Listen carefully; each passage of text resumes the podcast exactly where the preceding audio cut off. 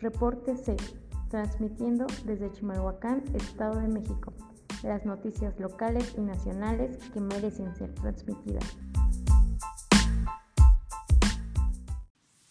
Buenos días y bienvenidos a nuestra primera transmisión de Reporte C, un podcast de hechos noticiosos, opinión e información más relevante de la semana. Les cuento rápidamente de qué va esto.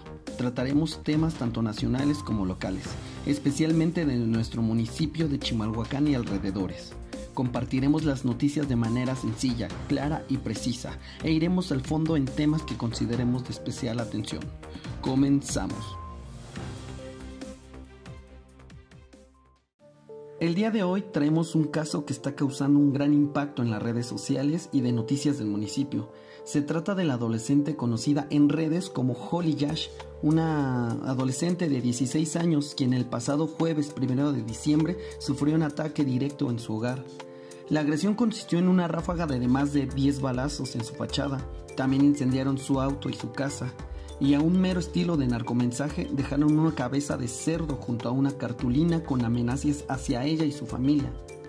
La noticia se hizo circular rápidamente en las redes, eh, eh, principalmente en las de diferentes colectivas feministas. Inclusive el medio de comunicación El Gráfico acudió al domicilio donde observaron autoridades del municipio y bomberos controlar el incendio para posteriormente irse dejando sin ninguna protección el hogar.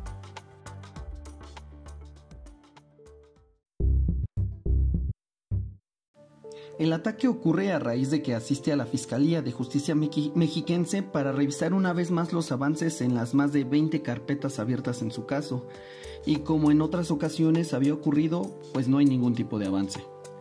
Ahora nos podemos preguntar cómo fue que se llegó a todo esto. Según información compartida por diferentes colectivas feministas y la propia Holly en sus redes, cuentan toda la historia de las agresiones que han recibido junto a su familia y los grupos a los que ella pertenece. Todo inicia alrededor de tres años, cuando ella tenía 12 años e iba en compañía de su papá. Se encuentran con un operativo rastrillo eh, que ha tenido permanencia desde hace aproximadamente cuatro años en la zona oriente del valle. Tras este suceso, su padre es detenido y llevado por las autoridades, mientras que la joven fue privada de la libertad por presuntos elementos estatales y municipales pertenecientes a la fiscalía. Fueron alrededor de cuatro días que permaneció desaparecida. En estos días, relata Holly, fue drogada y sufrió de abuso sexual para posteriormente ser abandonada en el estado de Morelos. Esta es la información que podemos encontrar en las diferentes colectivas feministas y grupos de apoyo a mujeres que han tenido bastante actividad en sus páginas toda esta semana.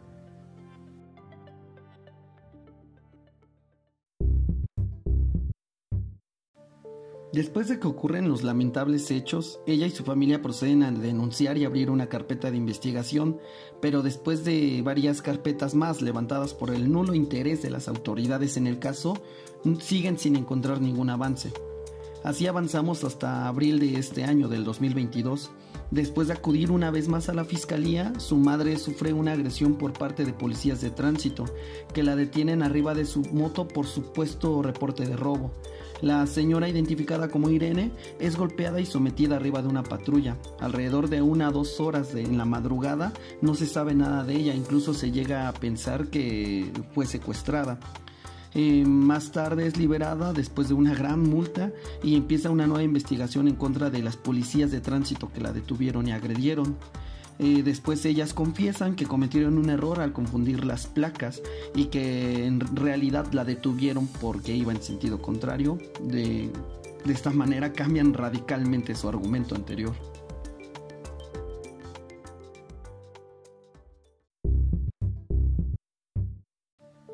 Al siguiente día, Holly junto con diferentes colectivas feministas instalan un campamento frente a la Fiscalía de Chimalhuacán pero son amedrentadas por supuestos elementos vestidos de civiles y las obligan a abandonar el campamento. También son despojadas de diferente material que utilizan para todas sus manifestaciones, como los megáfonos o pancartas.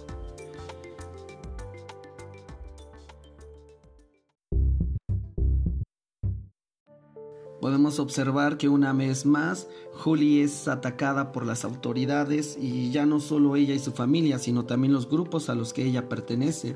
Recordemos que estos grupos abogan por los derechos de las mujeres, eh, buscan que se castiguen realmente a los agresores y pelean incluso por las mujeres que lamentablemente ya no se encuentran hoy en día con nosotros.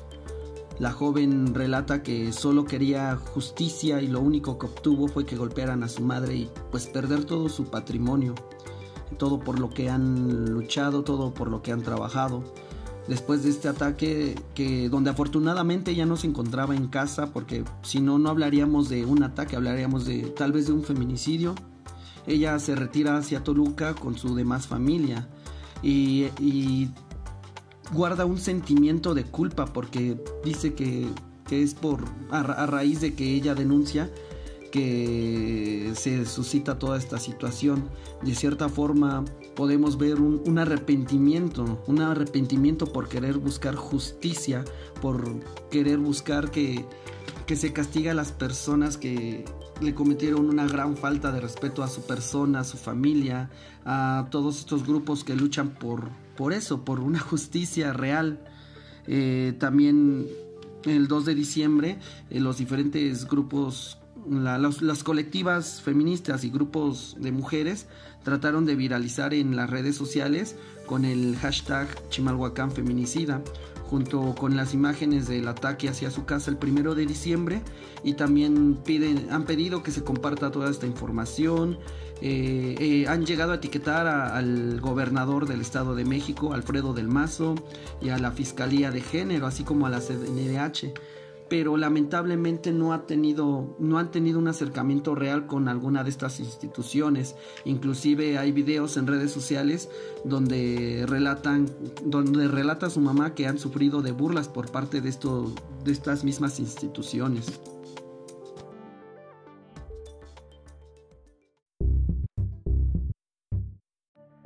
creo que esta situación, este caso que le está ocurriendo a Holly, es un gran ejemplo para, para meter las manos ahorita que todavía hay tiempo, uh, cuando sigue viva y no en el momento en que, en que se la quiten.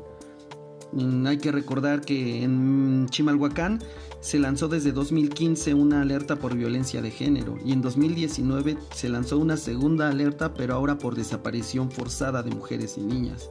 También en los últimos años en todo el país, solo uno de cada cuatro asesinatos hacia mujeres se investigan como feminicidio y de, esos casos investigados como feminicidio, eh, solo el 56.6% son los que tienen de verdad una justicia cuando, atrapan al agresor. Eh, como menciona, aún está, creo que aún estamos a tiempo y no, no debemos voltear la vista como si no nos pasara, pues todos podemos conocer a alguien que, que esté sufriendo en este mismo momento de violencia o que en un futuro la vaya a recibir. Eh, no, no, creo que debamos permitir más casos como el de el reciente de Ariadna Fernanda López, que su cuerpo fue encontrado en Morelos y la Fiscalía de Morelos y la Fiscalía de la CDMX tienen irregularidades en sus, en sus papeles, no, no logran este, tener una misma versión las dos fiscalías. También recordemos el, caso que conmocionó a todo México, el de Devani Escobar en Nuevo León, que fue abandonada por sus amigas y pues lamentablemente aún no se logra una justicia real por ella. También tenemos a Raquel, a Luz Raquel, que fue amenazada de quemarla viva y fue finalmente como terminó. Todavía se le acusa de que ella se provocó las lesiones y y creo que es aquí cuando deberían de entrar algunos otros departamentos a, de verdad investigar qué es lo que está sucediendo, porque es, es, una violencia muy exagerada. También tenemos el caso de Lidia Gabriela, que se lanzó del taxi porque el taxi no la quería bajar, entonces fue lo primero que se le ocurrió para salvaguardarse. Lamentablemente al caer de él, eh, tiene un gran golpe en la cabeza, lo que termina quitándole la vida.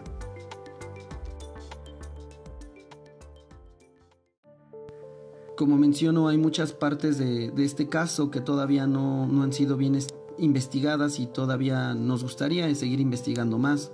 Posteriormente, publicar una versión más completa y una versión más actualizada de, cómo va el caso de Holly. También agradecemos que en redes sociales se, esté compartiendo, se esté difundiendo toda esta información, pues las redes tienen un gran alcance y gracias a ellas también diferentes medios ya se han, ya se han introducido a toda esta situación. Eh, como mencionaba, incluso el medio de comunicación, el gráfico, acude a su hogar para darle un seguimiento más cercano a, Holly y, su familia. Eh, agradecemos la atención de todos los que nos están escuchando. Eh, los invitamos a seguirse informando. En redes sociales pueden encontrar los hashtags de Chimalhuacán Feminicida, que es donde eh, principalmente están publicando los avances de, la situación de Holly, eh, lo que está realizando. Incluso ahí es donde se, se observan las fotos del ataque del primero de diciembre. Y pues sigan informados, nosotros seguiremos informando, seguiremos llegando pues al fondo, al fondo de todo este, todo este caso bastante lamentable y esperamos solo una pronta justicia, esperamos que se esclarezcan bien todos los, todos los hechos que han ocurrido, los ataques a, desde el primer ataque a ella hasta los diferentes ataques a su familia, a su padre, a las colectivas feministas, quienes ah, justamente acaba de pasar el 25 de diciembre que es el día, el día Internacional para la Eliminación de la Violencia contra las Mujeres y que después de estos días haya un ataque otra vez contra una mujer, creo que no está llegando el mensaje muy, muy lejos a, a las autoridades. Se despide su servidor Oscar de la Cruz y nos vemos en el siguiente capítulo. Hasta luego.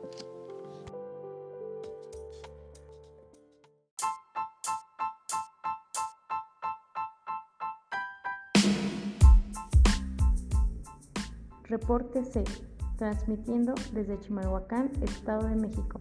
Las noticias locales y nacionales que merecen ser transmitidas.